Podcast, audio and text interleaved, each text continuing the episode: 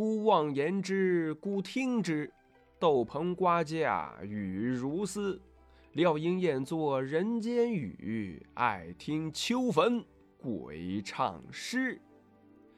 一听这首定场诗啊，您大概其就知道，咱们接下来要讲的，那就是《聊斋志异》里的几个故事。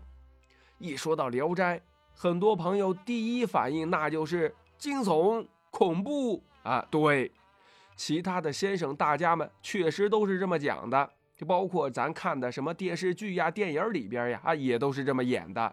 但是呀，咱们为了照顾那些不太敢听恐怖故事的朋友们。所以呀，金德哥哥就把这《聊斋》重新进行了编排，尽可能的让大家，哎，咱们呐，《聊斋》笑着听。今天呢，咱们要讲的故事叫做《烤城隍》。一听到这个故事的名字，咱们的听友小胖可就开始流口水了。怎么了呢？列位，您可能不知道，咱们这位小胖那可是位实打实的吃货呀。那不上次吗？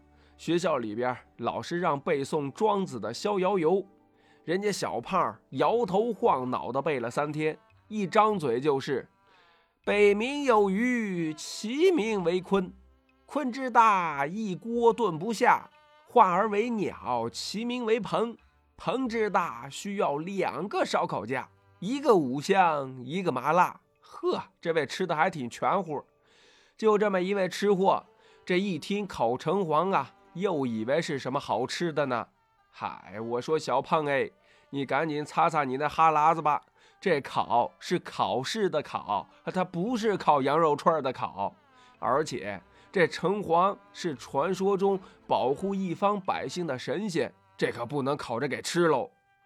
那么这烤城隍到底是怎么一回事呢？哎，您听我慢慢的跟您说。话说呀。在很久很久以前，有一位秀才，姓宋名涛。这位呀，啊比较惨，父亲去世的比较早。从小呢，他母亲含辛茹苦把他拉扯大，供他读书，让他学习。这宋涛这孩子也争气，考上了秀才，也娶了媳妇儿。他们小两口子呢，对老母亲也是非常的孝敬。而这宋涛这几天呢，也正准备上京城考状元呢，可是这人吃五谷杂粮，保不齐就得有个头疼脑热的。这一天呢，宋涛就感冒了，发高烧。就见他这脸呐，涨得通红，脑子也是直迷糊。那再看书是肯定看不下去了，赶紧躺在床上捂着被子出出汗吧。就在这个时候，忽然呀。宋涛就感觉外边一阵的冷风吹过，啊，咣当，他这房门就给吹开了。宋涛抬头一看，门口啊站着一位衙门的公差。这位公差一只手里边拿着一张通知单，另外一只手啊牵着一匹头上有白毛的高头大马。这位公差看着宋涛说道：“呃，你是宋涛吗？”宋涛一愣。赶紧坐起身子，点头啊！啊，哎，是我呀，公差大人，有什么事儿吗？宋涛啊，我是来请你去参加考试的。宋涛一听，更加的懵登转向了。呃，公差大人呐，这黑灯瞎火的，怎么能突然进行考试呢？那公差也不回答，只是不断的催促他。哎，你就别问了，赶紧跟我走吧。这宋涛心想，俗话说得好啊。秀才遇见兵，有理也说不清。我还是赶紧跟他走吧，看他那凶神恶煞的样子，别一会儿再揍我一顿。想到这里，宋涛赶紧哆哆嗦嗦翻身下床，穿好了衣服，哎，提上了袜子，套上了鞋子，来到外边，骑上那匹高头大马，跟着那位公差可就去了。走在路上的时候，这宋涛就觉得有点不对劲，怎么这段路？我就从来没走过呢，这是上哪个考场考试去呀？他正胡思乱想呢，他们可就来在了一座城市。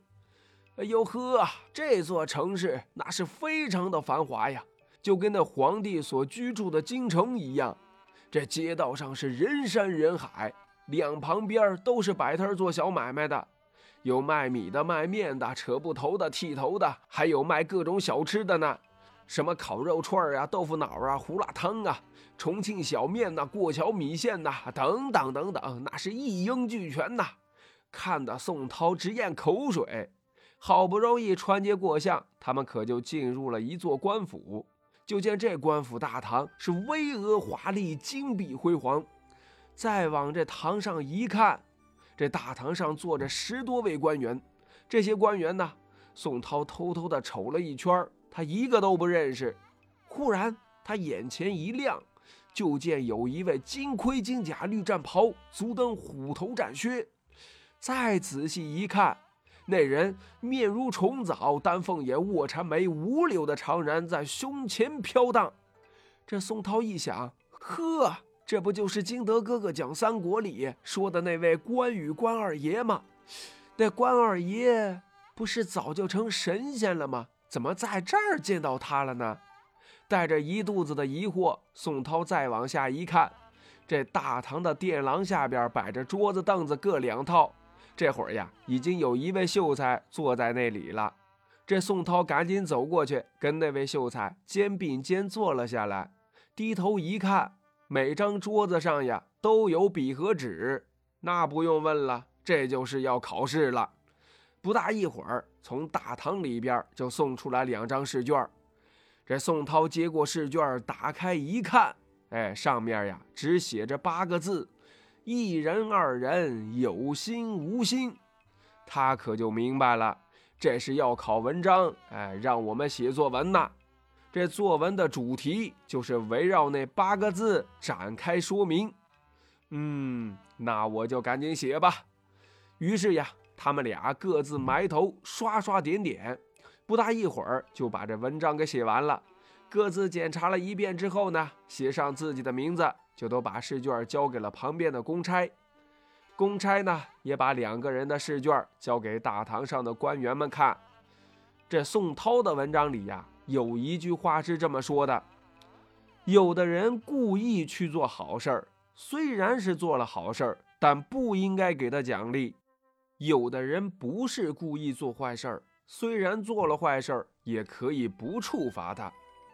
各位官员相互传阅，不住的称赞。于是有人下令把宋涛请到大堂。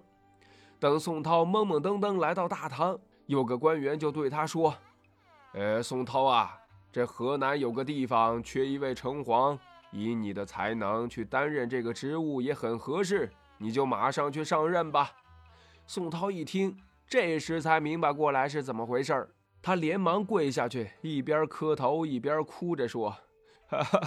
大人们呐，我能得到这样的任命，那是我的福分呐。本来是不应该推辞的，但是我还有七十多岁的老母亲，我要是去了，那他老人家可就无人奉养了。恳请大人们允许我在老母亲去世之后再来担任这个职务吧。堂上一位好像是帝王一样的人。立即下令查看他母亲的寿命。有一位留着胡子的官吏，马上捧上了记载着人寿命的生死簿，看了一遍，说道：“他母亲还有阳寿九年。”这些官员听后都有点犹豫不决，相互交头接耳，商量了半天，也想不出办法来。这时候，官老爷说道：“哎，这也没关系。”可以让这位姓张的秀才先去代理九年，等到了期限，再让宋秀才去上任吧。于是呀，堂上人便对宋涛说道：“宋涛啊，本应该让你立即到任的，今天看在你仁爱孝敬父母的份上，给你九年的假期，到时候再让你走马上任吧。”说完，又对姓张的秀才勉励了几句。两位秀才跟那些官员们磕头以后，转身走下了大堂来。那位张秀才拉着宋涛的手，一直送到郊外，并自我介绍说：“我是常山那地方的人，姓张。”还将自己所作的一首诗赠给宋涛，留作纪念。但宋涛把诗里的大部分词句都给忘了，只记得其中有两句是。有花有酒春常在，无烛无灯夜自明。